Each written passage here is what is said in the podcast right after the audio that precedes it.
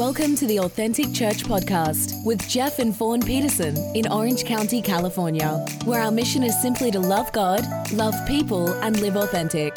For more information on Authentic Church, visit us online at AuthenticOC.com.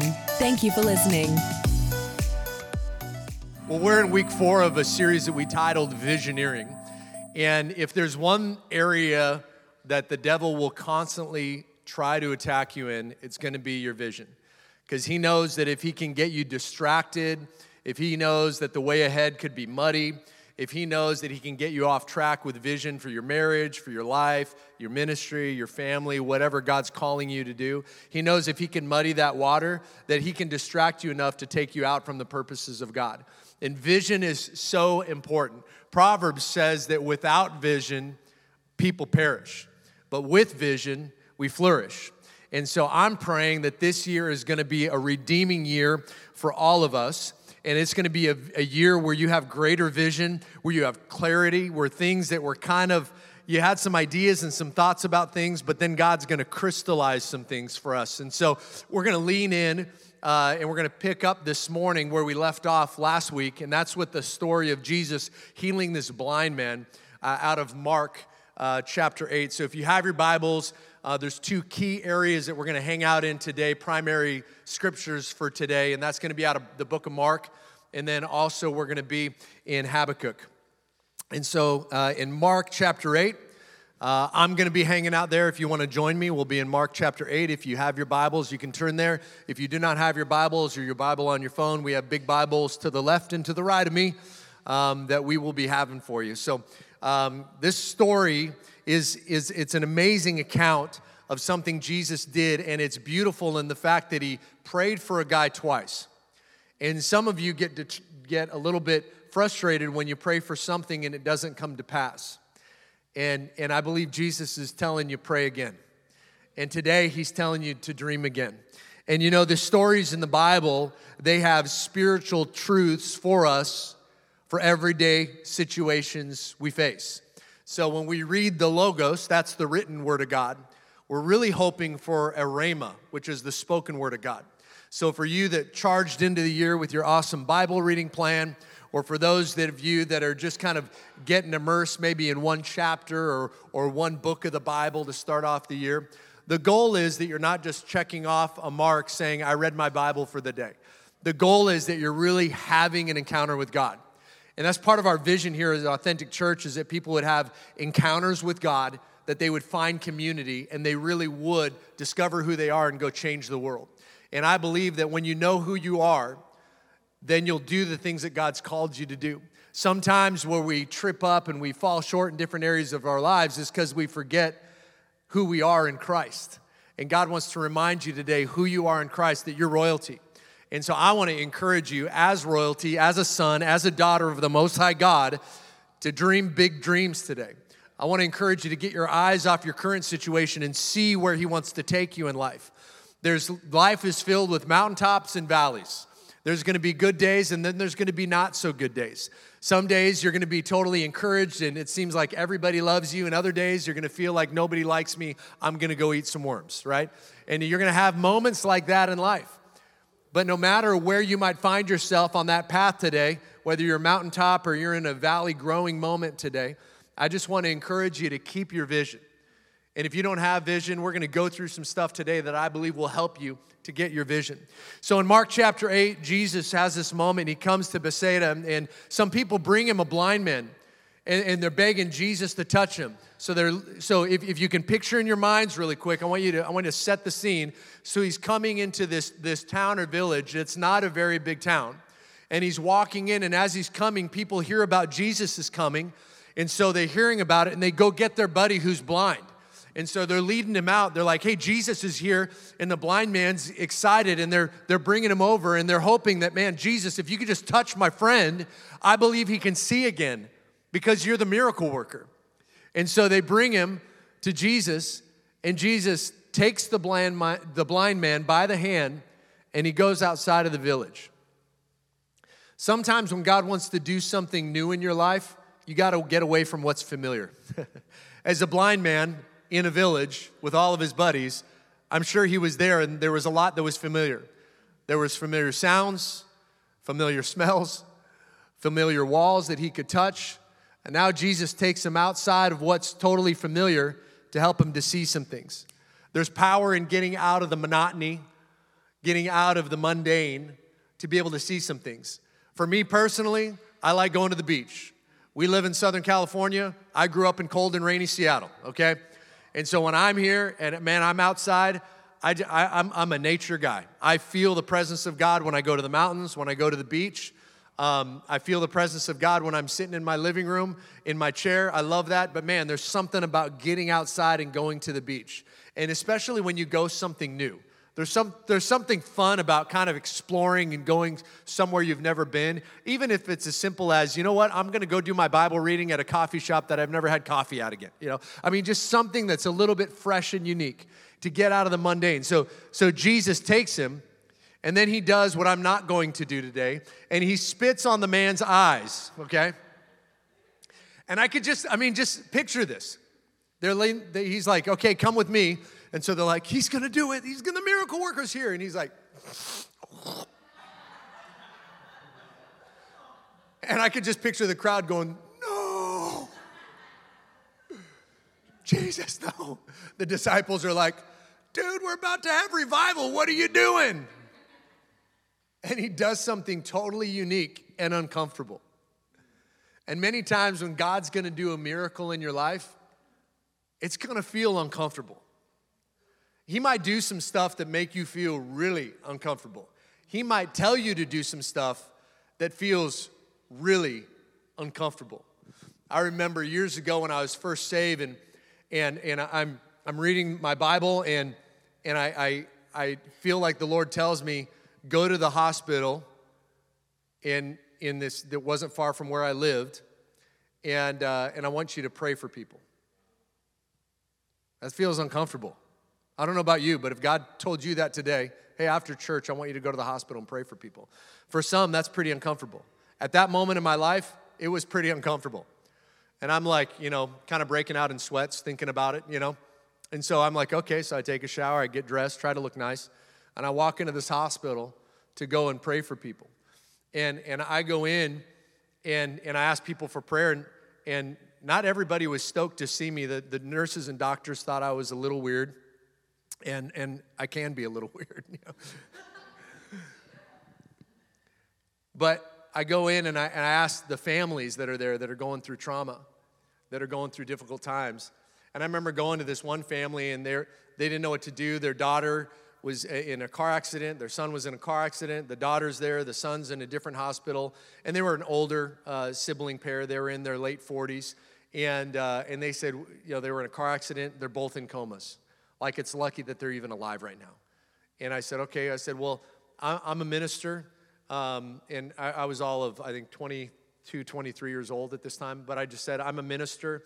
I wasn't licensed or credentialed, but we're all called to be ministers of the gospel, right? And so all of you are commissioned to go, right? Jesus commissioned you when you became a believer. He said, Welcome, now you're gonna go. And so, so we're there. And so I said, I'm a minister of the gospel. I said, uh, I'd be honored to pray with you uh, for this situation.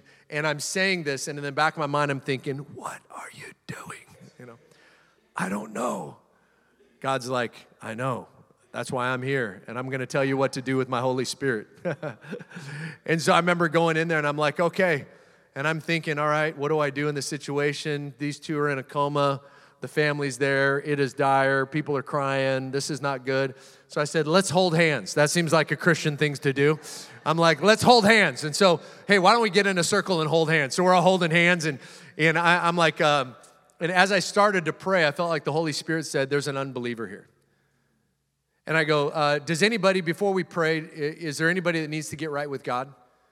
And this guy goes, I do, this old guy. He goes, I do. He was like one of the uncles or something.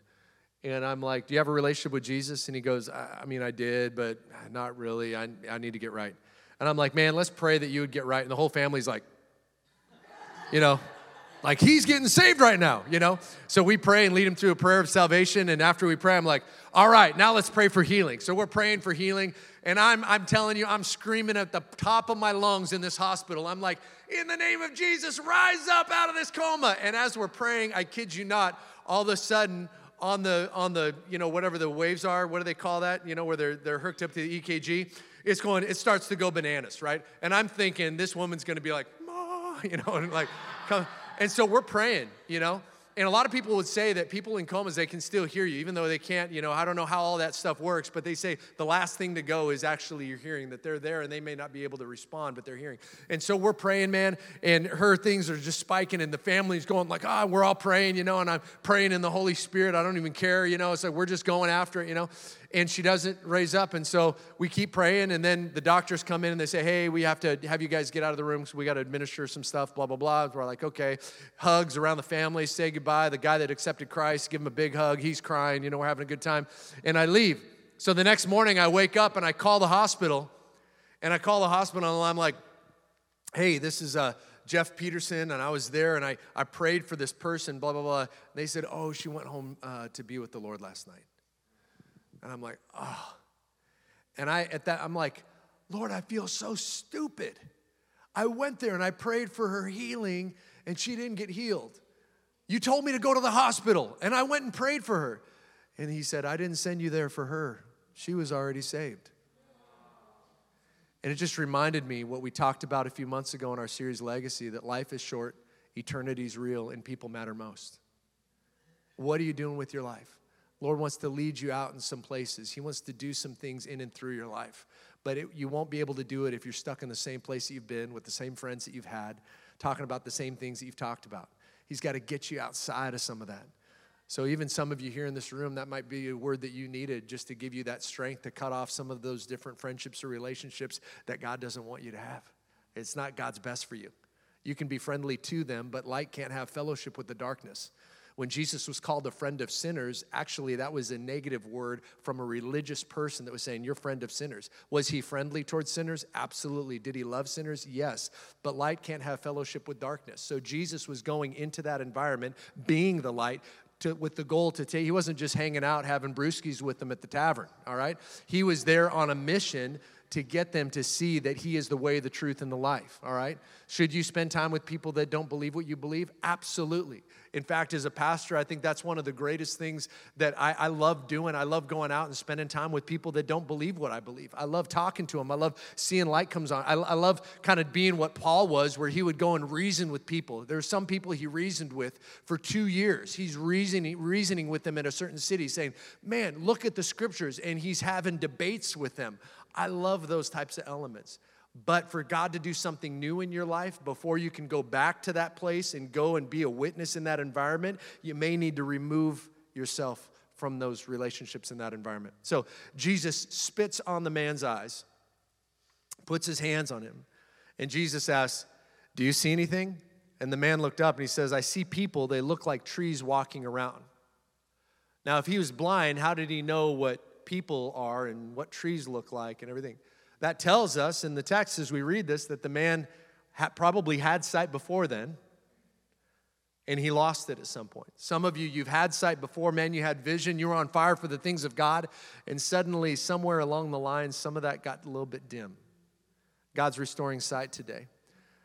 And then Jesus goes on to say, he puts his hands on him once more, and he prays for the man, and then his sight's restored.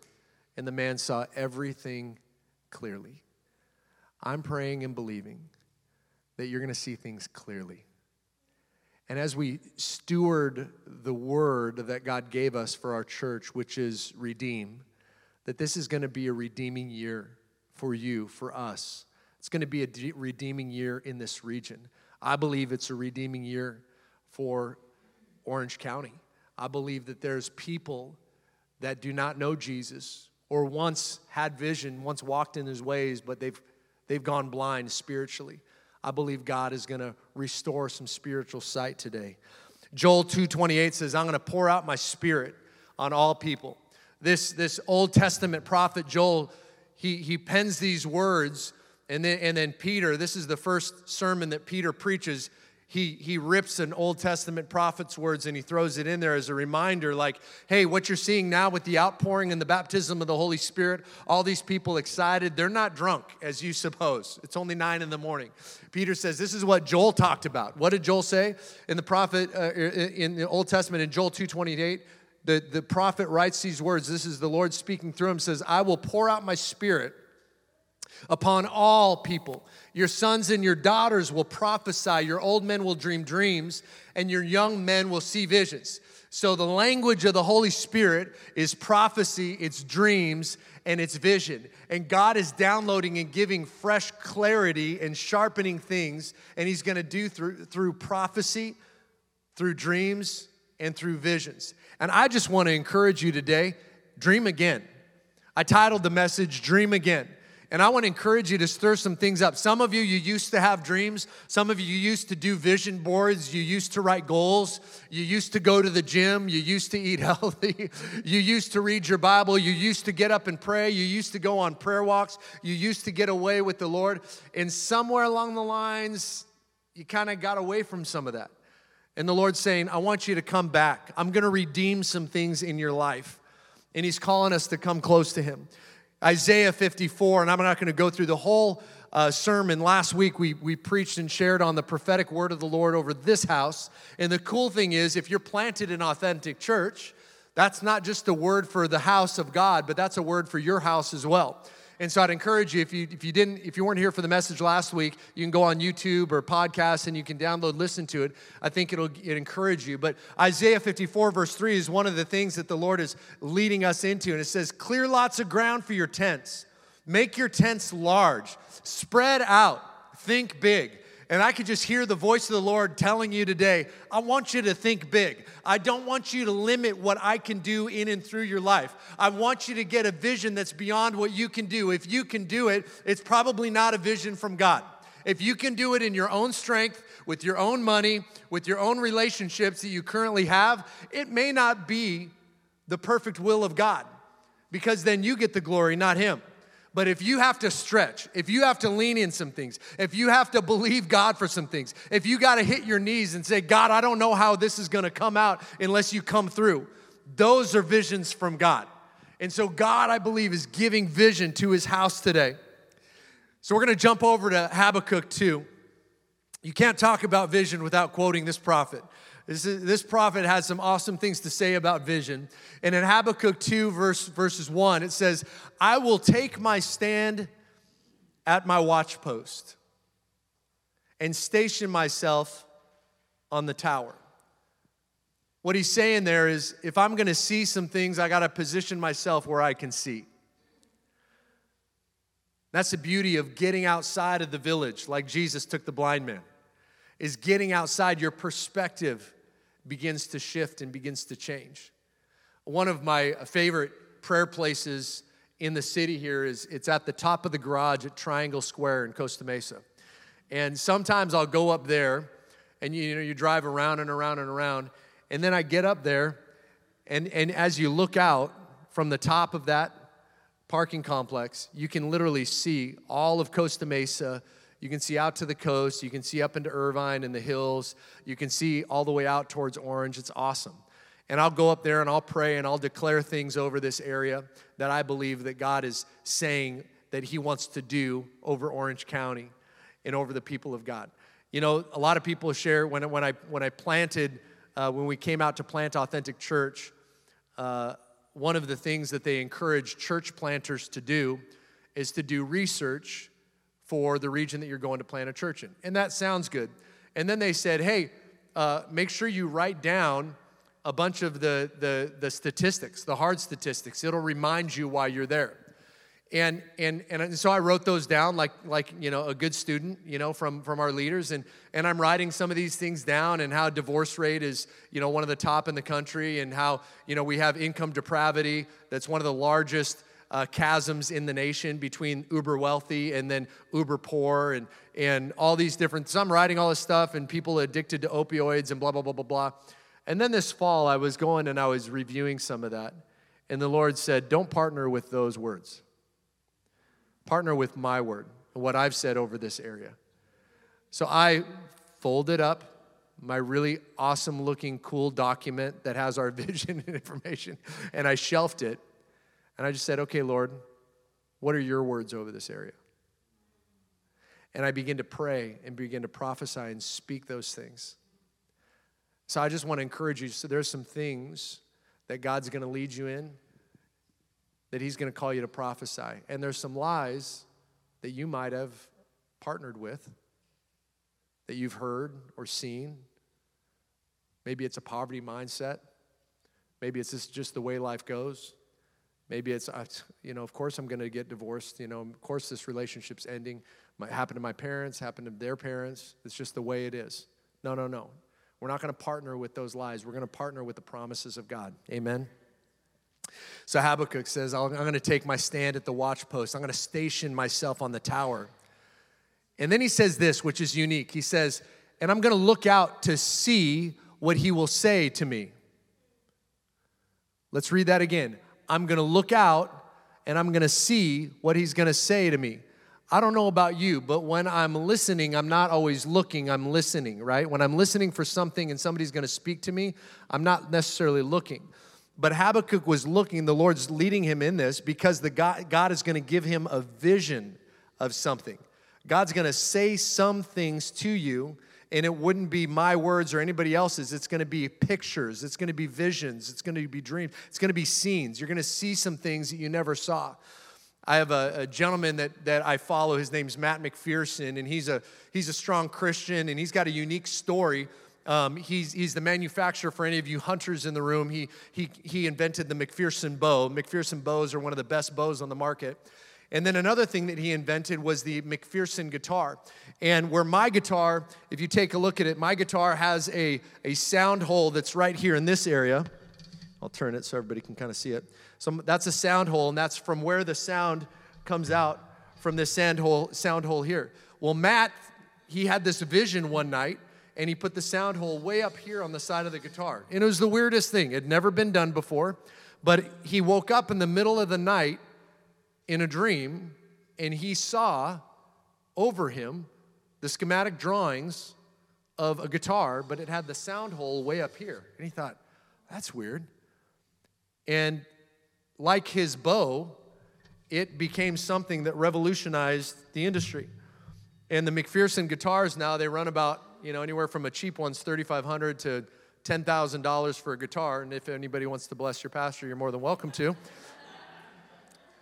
But the, uh, the, the saying amongst musicians is if, if you're good enough to play a McPherson guitar, you don't have to buy it. Like, meaning they'll get it into your hands because it's such an incredible guitar.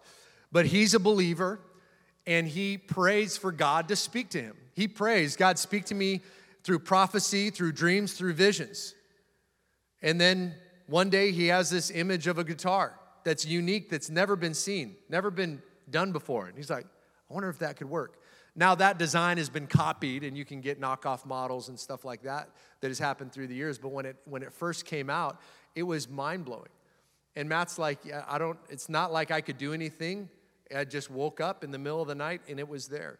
And I believe God's gonna do that for some people in this in this room. So he says that, and then the Lord answers Habakkuk and he says, Write the vision. I want you to make it plain so that anybody who reads it would be able to run with it. It's hard to run with something when you don't know where you're going. It's important to write it down. And then he goes on to say, The vision waits its appointed time. There's an appointed time for the vision that God has for you. There's an appointed time. If you do something too soon, it would not be time and then you get a fragmented version of what it could have been. There's an appointed time. There's a reason why you're sitting in this room today. I believe it's an appointed time. There's a reason you live in California right now in the middle of all the craziness because I believe it's our appointed time to take a stand to bring the righteousness of God to this region by being vessels of His Holy Spirit. There's a purpose and a reason why we are all here. It's your appointed time. So he says, the vision waits its appointed time, but it hastens to the end. And it's not gonna lie. If it seems slow, wait for it. Ladies, if that dreamboat guy seems slow coming, wait for it. we pray that that mighty man of God is to come up and show up in your life. It's the pain of being single, it's better than the pain of being married to the wrong person. So if he seems slow, wait, wait for him. He's surely going to come, all right? God's going to bring him to your life. It says, The righteous shall live by faith. And some people, they have a hard time living by faith because they've lost hope, because it's been delayed. Hebrews 11 1 says, Faith is the substance of things hoped for. If you don't have hope, it's hard to have faith. Where do you get your hope? You get your hope from the Lord, right? You get your hope from God. That's, that's the only area that you really get hope. That's what's going to get you out of bed in the morning. That's what's going to help you sustain going through the, the awesome mountaintop experience down to the valley low where you didn't realize that you needed to grow. That's where you, that's my buddy and I, we call it, I'm getting book material. Anytime you go through something hard, that's usually book material, right? That's gonna hopefully bless somebody else because right now it hurts, okay? Those valley experiences, ministries get birthed in the valley, vision gets birthed in the valley. Mountaintop, you get to enjoy it, and those are awesome moments. Faith is the substance of things hoped for. If you don't have hope, I'm just telling you, you don't have faith because that hope is the substance of what we have faith for. So I'm gonna, I, I wanna, I wanna help us with being able to see today. I want, I wanna help us with being able to dream again today. And so if you're, ha- if you're taking notes today, I'm, I'm, I'm basically gonna unpack five different types of people that are probably in this room, five different types of people that are in this world. And the first kind of person that's in this room, possibly, and, and in this world, is those that have no dream. You, you don't have a dream, you're in survival mode, you might be just getting by. You might barely be able to get out of bed in the morning. you you might be battling depression. This message is mission critical for you, for your 2022. This is a mission critical message because you have no dream. And where you have no dream, you end up having no will to live. When you have no will to live, you fall into a state of depression and do some things that you will soon regret. And I want to encourage you today get back the dream. Somebody says, Well, how do I get a dream? I don't really have a dream, but I want a dream. I just don't know where to go. Simple. Jeremiah 33 3, right? Call to me, and I will promise, answer you, and show you great and mighty things which you do not know. When you find yourself without a dream, call to the Lord Set aside a fast. Anytime, you know, a spiritual discipline of fasting isn't something that we just do at the beginning of the year and join with all the Christians in the world. We're going to start our 21 days of prayer and fasting. No, that's a great start. It is. But it's a spiritual discipline that we should do through our whole lives. I, have personally, I'm not saying this to brag, but uh, I've personally been fasting every Monday for like the last 10, 11 years. And God really got a hold of me one year when I was fasting and with the church and I'm like, what am I even fasting for? And I know you've never felt that. And you've never felt that in these 21 days. I may have, but you didn't, I'm sure. But you know, you think, what am I fasting for? And, and I remember praying and asking God, like, like I, am really not feeling like in the flow to fast. But I, I finished the fast with the church. And then as I began to study fasting, the Lord began to show me different things about it being a, a discipline in the Christian life. There's something beautiful when you just so go, you know what? I'm going to recalibrate. I'm going to lean into the Lord because one of the things about my uh, personality type is I'm a pretty driven guy. And, and that could be a blessing and it could not be not so good, right? You know, driven people, they can accomplish great things. Driven people can also be uh, uncomfortable and have a propensity maybe to, to hurt people without knowing. Okay, I know you've driven people in the room. You don't mean to hurt people, you just don't think about it because you're so driven going after what God's called you to do. Okay, you need a little bit more nurturing, you need a little bit more love. So God gave me fawn. yeah, yeah.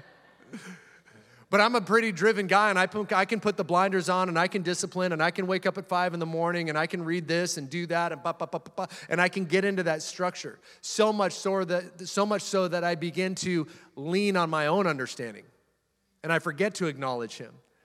And so, I, as a spiritual discipline, through my time of studying the Word of God, decided, you know what? Every Monday, I'm going to actually fast that day. And I'm going to pray for specific things in my life that I'm believing God for.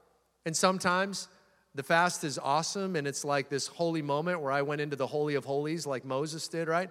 And other times it's kind of like, I don't know if I got anything out of that. You know, some people, they read the Bible and they go, I read the Word of God, but it didn't really make sense to me. You know, you might have had breakfast a couple of weeks ago and you don't remember what you ate, but it nourished you, right? There's more that's happening in that prayer time and that Bible reading time than you may realize then you'll see come to fruition right then and there. I pray that you have that encounter with God, but still keep that awesome discipline. So today is the last day of our 21 days of fasting. Praise God. For those of you that made it, high five yourself. Your taste buds will be high fiving each other tomorrow, okay? But I want to encourage you have fasting as a spiritual discipline in your life where you're going, you know what, I'm gonna fast and I'm gonna be praying for, and don't just fast like don't eat food, right? That's just dieting, okay? I'm talking like fast, you're, you're spending time seeking God. You're, you're saying, this day I'm really gonna press into the things of God. I'm gonna go for an extended prayer walk. I'm gonna turn off my cell phone so that nobody can get a hold of me, right? I'm gonna, you know, I'm gonna really hone into the things of God. I, I, I need some answers from God. I'm gonna ask Him, pray for direction in my business or something with my family or my children, or I'm gonna fast and pray for my future future spouse. I remember fasting and praying uh, when I was newly uh, saved, and I, I just swore off dating. I said, I'm not going to date another woman until I meet my wife. Two years, no dating. And then I met the most incredible woman in the whole world, and God answered just my prayer, right? But I would fast and pray for her. I'd pray that God would strengthen her, that she'd be stirred, that she'd be on fire for the things of God, that she would be a leader of women. And I, you know, I had all these things. I, I actually even made a list all the way down to five foot four and blonde hair and blue eyes, okay? And I know to some of you, you're like, how dare you? And I'm like, I, that's what I liked. So that's, that's what I wanted. so that's what I got. And you know, in some years the hair has been red and you know auburn and then blonde. You know, it's like you know you change and it's like you know whatever. And and sometimes when she's pregnant, it's like you know their their body shapes change, and you you love your wife through every season, right? And she loves you through every season. And so Jeremiah 33 3, call to me and God's gonna answer you. So that first type of person, somebody that doesn't have a dream, get a dream. Spend time with the presence of God, get a dream be passionate about it. Make it if you're sitting here and you don't have a dream, I want to encourage you maybe just to get out of bed tomorrow morning, just set a goal today of whatever it is and get up and do that one thing. That one thing could be I'm going to set my alarm 5 minutes sooner and I'm going to get up and I'm going to kneel by my bed when I first get up in the morning, even if it's just 5 minutes. My daughter Juliana set that as one of her goals. So every morning she gets up and she kneels beside her bed and she has prayer time with God before she comes downstairs. Whatever it might be, that's just going to help you just move one step closer to something. The second kind of person that's probably in this room today is maybe somebody that's got a dream, but you got the wrong dream. You got the wrong dream. You have a dream, it's just not the right one. And, and it's maybe not necessarily a bad dream, it's just not the God dream, right? It's like some people have a dream of making money. Is God against you making money? No, He's actually not. Actually, if He can trust you that you're gonna be open handed with the blessings He puts in your hands, then He's probably gonna give you lots. That's what I found. Some of the, the biggest givers have the biggest gift for making money. And they do a lot of awesome, really cool stuff with it. Money isn't evil, it's the love of money that's the root of all evil right? But if God knows, man, if I give you this, that you'll do you'll be open-handed with it, you'll be generous with it. If I if I give you this car, you're actually going to use it to bring people to church. Well, I'm going to give you that. If I could give you financially a little bit more every month that you can help your neighbor that's going through a hard time with groceries, then then I know that I can I can I can I can trust you. Right? So maybe you have a dream, but it's it's just the wrong dream. You know, there's there's there's careers and it's great to have career goals. And, and I'm encouraging you have a goal for your finances, have goals for your career, but don't mistake your career with your calling. It's not always the case. It's good to have a career, man, but it's amazing when you have a calling. And when that calling and that career line up, it's amazing. One of the things that I was really passionate about in working in the marketplace, and for whatever reason, I was I was a pastor, but I was kind of like a, a priestly king, if you're familiar with that terminology where I was called to the marketplace, but I was also, man, I was passionate for the things of God and sharing my faith and praying for people, and, and that was the heartbeat. And so God would lead me into situations and circumstances in business with people that could care less about Him. And I'm like, what am I doing here? And the Lord's like, This is why I've sent you here, son. And I remember I was working at one job and I'm working there and I'm trying to make money and, and, and I'm growing in my career. And there was this old guy that worked with me and he was cantankerous. And man, he was just uh, like, hey man, what's going up? And he's like, you know, his name was Jim.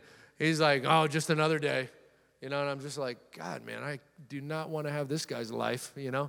And here he is in his 60s and he hates his job. And I'm thinking, I don't know if I want to be at this company much longer, you know, if that's what 20 years down the road looks like. I don't want to do this, you know. And Jim was cantankerous, man, and I would encourage him, and I would say, I would go up to Jim and we talk and stuff, and I say, hey, man, I said, uh, I was praying for you this morning. How are you doing? That's how you evangelize in the marketplace, by the way. You just tell people, hey, I was praying for you this morning. How are you doing? Or you say, hey, is there anything I can be praying for you? I'm going to this prayer meeting tonight with my church. Is there anything that I could pray for you about? or you're always listening. And when somebody's complaining about something, you just say, hey, man, I'll be praying for that. I'm sorry that you're going through that, you know? And, and so this guy, Jim, was, he was a complainer. Uh, he was negative all the time. He just seemed like he hated life and every chance that he could take a smoke break, he was out there puffing away. Which, by the way, if you're smoking in Seattle, you got to be passionate about that cigarette because it's 40 degrees and raining outside. And so he'd be outside, you know, puffing away, you know, at the door, and I'd go by and say, Jim, you know, and and every once in a while I'd give him a kind of a pat on the back. Hey, man, have a blessed day. See you later, bud. And he just looked at me like this weird, happy-go-lucky, positive. Everybody knew that I was a, a youth pastor at the, the church that I was working at and, and serving at. And uh, and, and so time goes on and you know the 9-11 happened and the company does mass layoffs and so jim and i lose our jobs and we lose track of each other and years go down the road and i get this email and the email that i get is from jim and jim jim reaches out to me and, and he says hey jeff i don't know if you remember me but this is jim so and so and we work together and immediately i'm like i remember this guy he said i wanted to let you know that this past sunday i was baptized and I, as I look back on my life, I really felt like those times where you talked to me and encouraged me and prayed for me, that those were seeds that God was sowing into my life. And I just want to let you know before we get to heaven that we'll, we'll see each other there. Thank you. Yeah. I believe there's Jims all over your life. Not Jims, you know, Jim the guy. You're like, Jim, I hate that guy. I don't want to go there tomorrow at 5 a.m. I believe there's people like Jim in your life. You just got to open your eyes. So get a God dream. Colossians 3 2 says, Set your minds on the things above, not on the things on earth. Don't just get a good dream, get a God dream. All right. The third type of person is a stale dream. You have a dream and it's a good one and it's a godly one, but man, it's kind of grown stale and it's just barely flickering. The fire's kind of died out. And it's probably died out because it's been delayed. And that's a hard thing. When you're praying for something, believing for something, fasting for something, and you don't see it happen, what do you do then? You pray again. You get up again. The first thing that I do in my life when I feel like there's a dream that's gone stale is I'll ask God, I'll say, God, am I missing your appointed time, like we read about in Habakkuk, right? There's an appointed time. Is there an appointed time, or was there an appointed time and I somehow missed it? And then I, then I pray what David prayed uh, in the Psalms, Psalms 51. He's like, hey, Lord, search my heart, create in me a clean heart. Is there any way that, is there anything in my life that's not right between you and me? In other words, is there any sin in my life? Because as much as God wants to bless you, if you have sin in your life and that blessing is actually going to take you further away from Him, how many of you know as a good father, He would probably delay that a little bit longer? He might have you lap that mountain one more time until you're ready to receive what He has for you. The stale dream. And I'll be honest, I go through cycles of this. I'll go through cycles where it's like, man, I'm, I, I have no dream, and then I get a dream, and then, man, I don't know, that's kind of the wrong dream. I want to, you know, I go back to it. Sometimes I, I'm, I'm, a, I'm one of those guys that kind of is a tinkerer, so I reevaluate, and sometimes I can over-evaluate stuff and read too much and do wordsmithing too much when God's just saying, I just want you to move forward. I just want you to do it again. Just do something that's moving you forward towards your dream. And if you're sitting in here and you feel like that fire's gone out, I want to encourage you to stir yourself up. 2 Timothy 1 6, it says, This is why Paul is reminding Timothy. He says, This is why I reminded you, Timothy. You need to fan into flames the spiritual gift God gave you. God's given you a gift. Paul's saying, I want you to fan that into flames. The New King James Version says, I want you to stir up the gift of God. I want you, you know, s- stir it up. Sometimes motion creates emotion. When you feel down in the dumps, just get up and start doing something. When I feel like, man, I don't feel like getting up and, and going into work today or whatever, you, then that's the day you get dressed in your nicest clothes, all right? That's the day when you do your hair as best as you've ever done it, ladies. That's the day when you go to Starbucks and you open the door for somebody and you say, after you.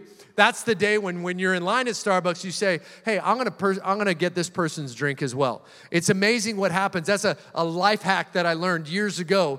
I was in business and, and I had a season, man, where it was just hard to get out of bed. Anybody have one of those seasons where it's just like, man, I, I, I want to, like there's something inside of me, but, but then I don't.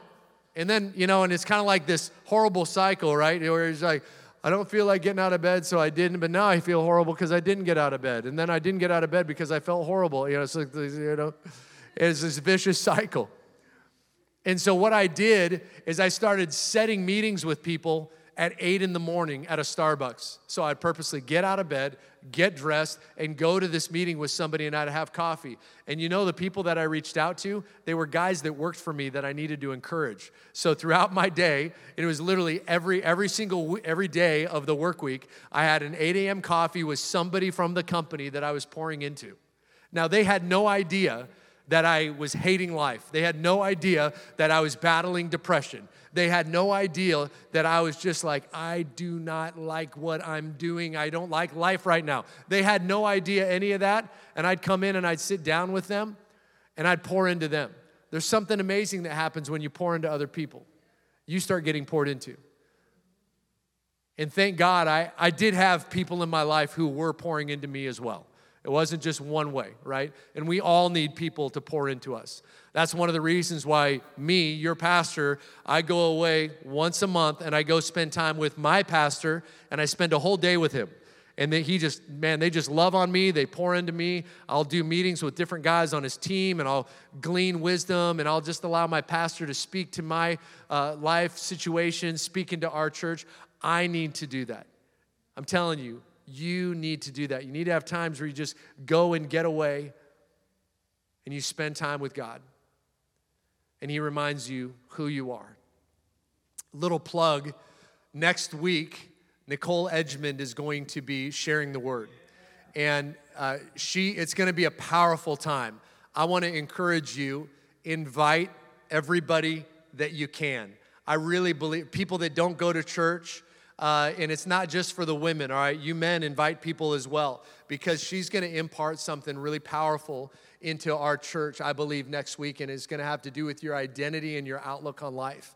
And if there's people that you know that have been battling stuff, self worth, that have gone through maybe trials, situations, life stuff where it's just hurt so bad that they can't feel like they'd be accepted or loved by anybody, tell them to come next week. It's going to be a really powerful time. And by the way, Nicole is speaking and sharing. Um, and one of the reasons we're having her is because we believe that there's a call and gift of God on her life. And we believe in women in ministry, okay? So she's gonna come and share the word of God, and I'm gonna be sitting in the front row taking notes because I believe God's gonna impart something to me through her. So I want to encourage you to come. If you don't, if you don't, if, if, if you don't have plans to come, and now you do, you got your official invite. But it's time to dream again. So the third area, you have a stale dream. God's telling you to stir it up. And the fourth type of person is somebody that's got a vague dream where you, you, you, got, you got a dream, but you don't really have the bullseye. It's kind of like you're praying for something, but you're not specific. And Habakkuk 2.2 says, write the vision, make it plain. One of the reasons you may not see that vision come to pass or why you've been struggling, you feel like, man, I've been believing for this. You haven't been specific. What exactly are you going after? I read to my kids this past week.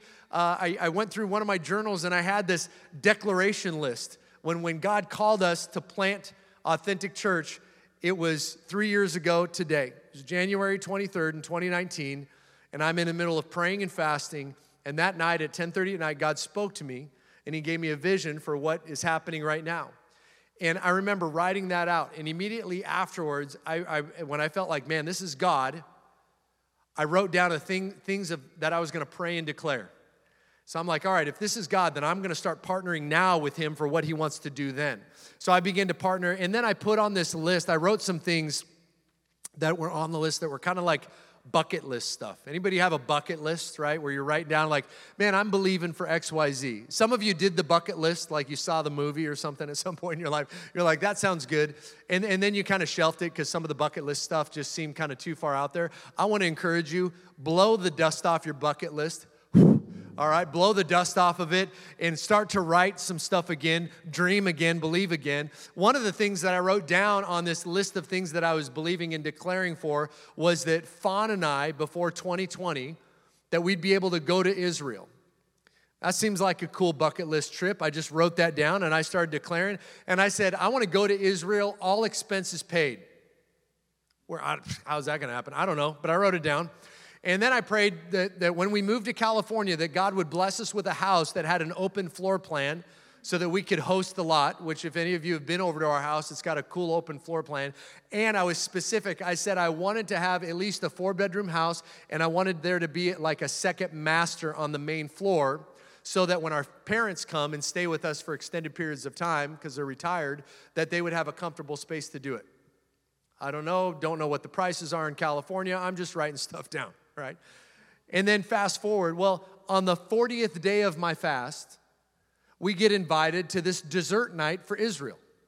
So I'm like, I'll go. I mean, I'm not eating dessert, but I want to go learn more about Israel. That's cool. So I go to this dessert night for Israel, and I'm sitting there at the uh, in the kitchen, at the island talking it's at somebody's house and there's like 30 40 people in the room and i'm talking to this guy and his name's jeff my name's jeff and so we're laughing about that and he's cool and we're just kind of kicking it and hanging out and he's like on me he's like man why haven't you gone to israel this whole night's about israel and everybody's gone to israel in the room except fawn and i He's like, why haven't you gone to Israel? I'm like, ah, yeah, I don't know, man. We're just, you know, hopefully sometime soon.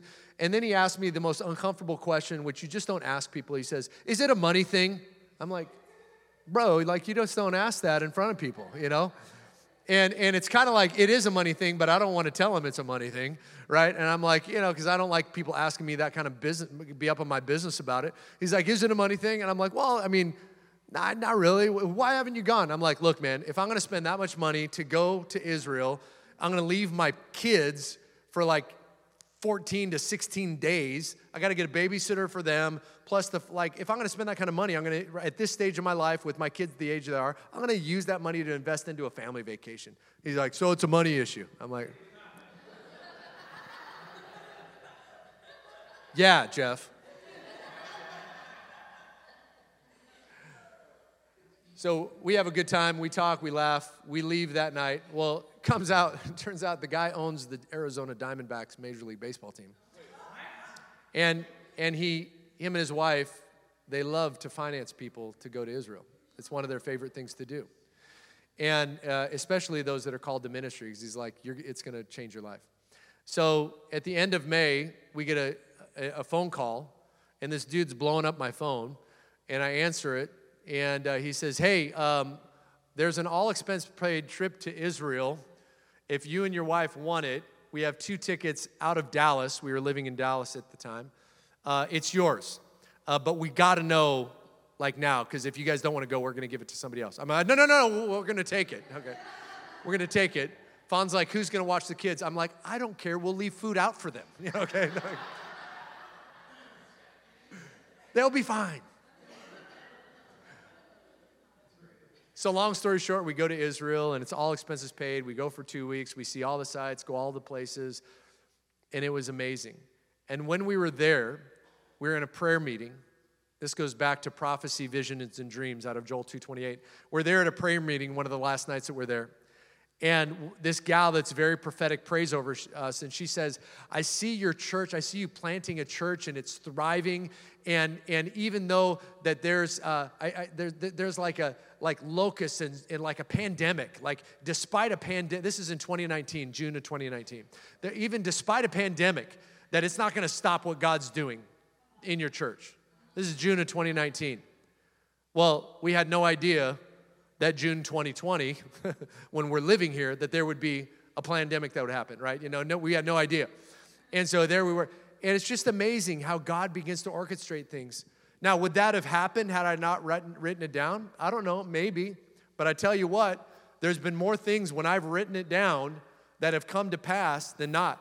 And for whatever reason, I don't know why, Fawn and I, we just have a gift for free trips. And since, like, I mean, I, as long as I can remember being saved, like, I've prayed, I've just prayed and asked God for it because I love getting away. I, I don't know about you, but I love a good trip. So I pray and ask God for free trips. I mean, we've gone to Africa, London, Hawaii multiple times, Fiji. I mean, it's just, and you're like, that is so fleshly. Uh, is it? I don't know. My Heavenly Father really likes blessing His kids. And maybe we just need to change our perspective. And it's not like blab it and grab it, lay hands on a Cadillac. I'm talking like there, there's purpose attached to the things of God. So I want to encourage you today write some things down. Write down some things. And I'm going to have the band come up and join me now at the front. And, and I want to encourage you, even as we go to this final point, write some things down. God is stirring some things up inside of you. Your homework assignment, if you choose your mission, if you choose to accept it, your mission, if you choose to accept it, your homework assignment is man, write some things down. Write some things down. Make a list. List and, and put on there some, some crazy things like going to Israel. I mean, whatever it is for you, just write some things down. What if it doesn't happen? What if it does happen, right? You miss 100% of the shots you don't take, right? So take some shots, write some things down. Now, it's totally cool. Make a bucket list, write down stuff that you want, trips and all that kind of. But I want to encourage you, and on my list, there's more God things than just fun life things. There's more God things like having a church that would reach over a thousand people in this region. Like, like seeing marriages that were on the brink of divorce come back together. That was one of our prayers that we had prayed was that we would help a marriage that was divorced come back together. And we've seen that happen. Husband and wife were totally divorced, papers signed, split up, parenting agreement with kids. Two years goes by. Suddenly she looks at him and goes, I forgive you. The Lord can do miracles.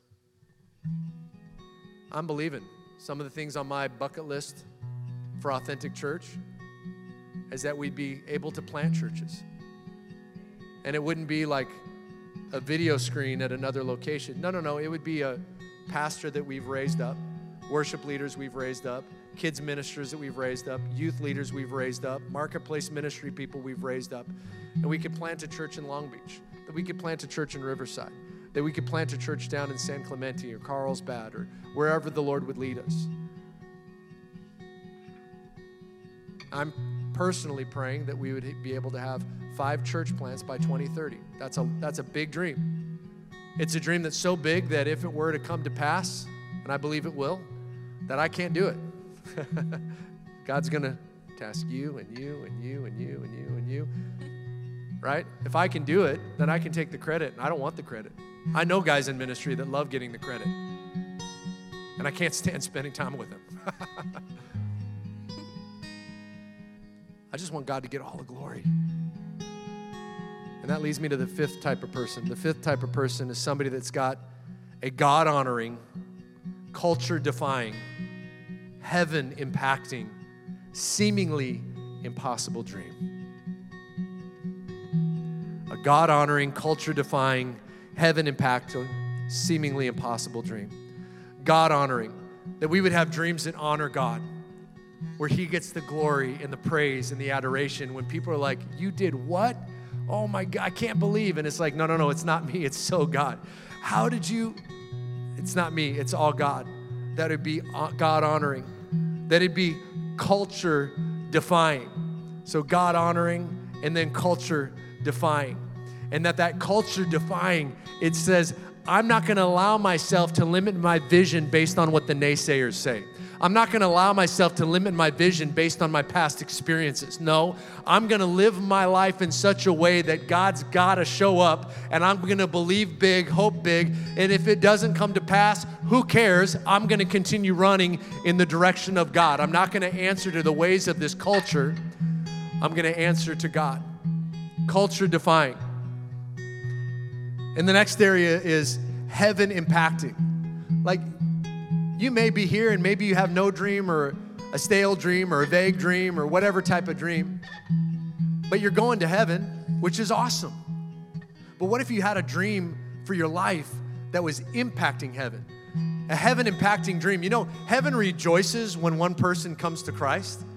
So we have the ability by sharing the gospel with people to affect the praise and the worship that's going on in heaven. You have an ability to impact heaven by just sharing the love of Jesus with people. That's a pretty cool thought. So, yeah, you're going to heaven, I'm going to heaven, that's awesome. But let's impact heaven. Let's fill heaven. Let's see families, friends, coworkers, bosses, neighbors. Let's see people come to Christ. Let's live with eternity in mind. And then lastly, the seemingly impossible dream. That you would write stuff down where it's like, that is impossible, but God. But if God came through, wow. Maybe on your list is, man, I'd really love to buy a house. There's nothing wrong with that. That's a great goal. That's a great dream. Write it down. Write down what kind of house you want. How many bedrooms? How many bathrooms? What size square footage? What area do you want that house in? One of the things on our declaration list that we wrote down for 2019 was that we would have a house that would be within five to 10 minutes of a church building that God would lead us to. And that church building would have high ceilings and have a church look to it. And that there would be place, places for our kids to have classes and a place for like a courtyard or a large lobby where we could have coffee stations set up where people could greet and hang out. I had no idea where that would be. And then God ended up finding us a house, and that house has always been, no matter where we've met, within five to 10 minutes and of anywhere that we've, we've been meeting as a church. I'm telling you, write the vision, make it plain. I hope God's stirring some things up inside of you today. I hope, I hope there's a fire that's just being lit inside of you that maybe that fire had gone out and God's saying, Dream again. I don't care how old you are, I don't care how young you are. Dream again. Write it down again, pray it again, believe again. And I want to pray over you, and I'm going to pray this prayer that Paul prayed over the church in Ephesus. It's out of Ephesians, Ephesians chapter 3, verses 14 through 20. Paul said, When I think of all this, I fall to my knees. And I pray to the Father, the creator of everything on heaven and on earth. And I pray that from his glorious and limited resources, he's going to empower you with strength through His Spirit. Then Christ will make His home in your hearts as you trust Him. Your roots will grow down deep into His love and keep you strong. And may you have the power to understand, as all God's people should, just how wide, how long, how high, and how deep His love is for you. Yeah, that's right. May you experience the love of Christ, though it's too great to understand fully. And then you will be made complete with all the fullness of life and the power that comes from God. Now, all glory to God, who is able, through his mighty power at work within us, to accomplish infinitely more than we might ask or think.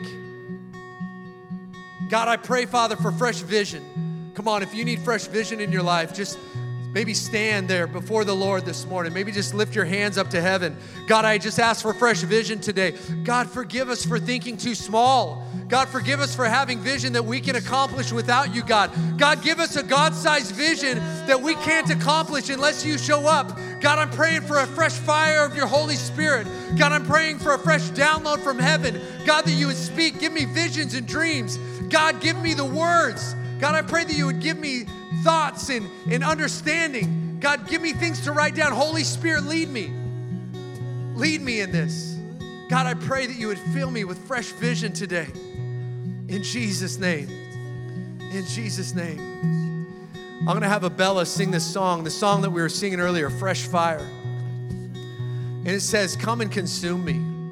God, I want a vision that consumes me. I want to be passionate. Maybe you're here in this room and you're like, I need some fresh passion in my life. If that's you, just come forward. We want to pray for you. If you're part of the prayer team this morning, come forward. We want to pray together. We want to pray for you. On both sides, we're going to have a prayer time. Maybe you're here and you know what, you're, you're saying, you know what, I just need to come and have a moment with God. There's communion that's open up here. You can just grab the communion tray and you can just go ahead and have a moment. You do business with God. We're going to pray for you. Isabella leads us in this. For more information on Authentic Church, visit us online at AuthenticOC.com.